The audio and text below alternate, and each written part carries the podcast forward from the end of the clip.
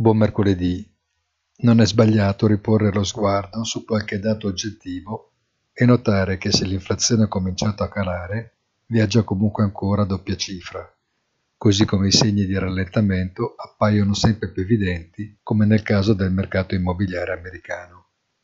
Se poi i prezzi dell'energia scendono, i lockdown in Cina riportano in evidenza i possibili effetti a cascata sulla catena degli approvvigionamenti mentre la trasmissione dei rialzi dei tassi di interesse all'economia impiega più tempo ma inesorabilmente arriva.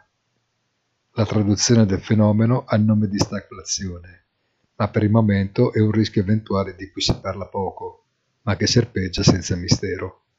Buona giornata e come sempre appuntamento sul sito easy-finance.it.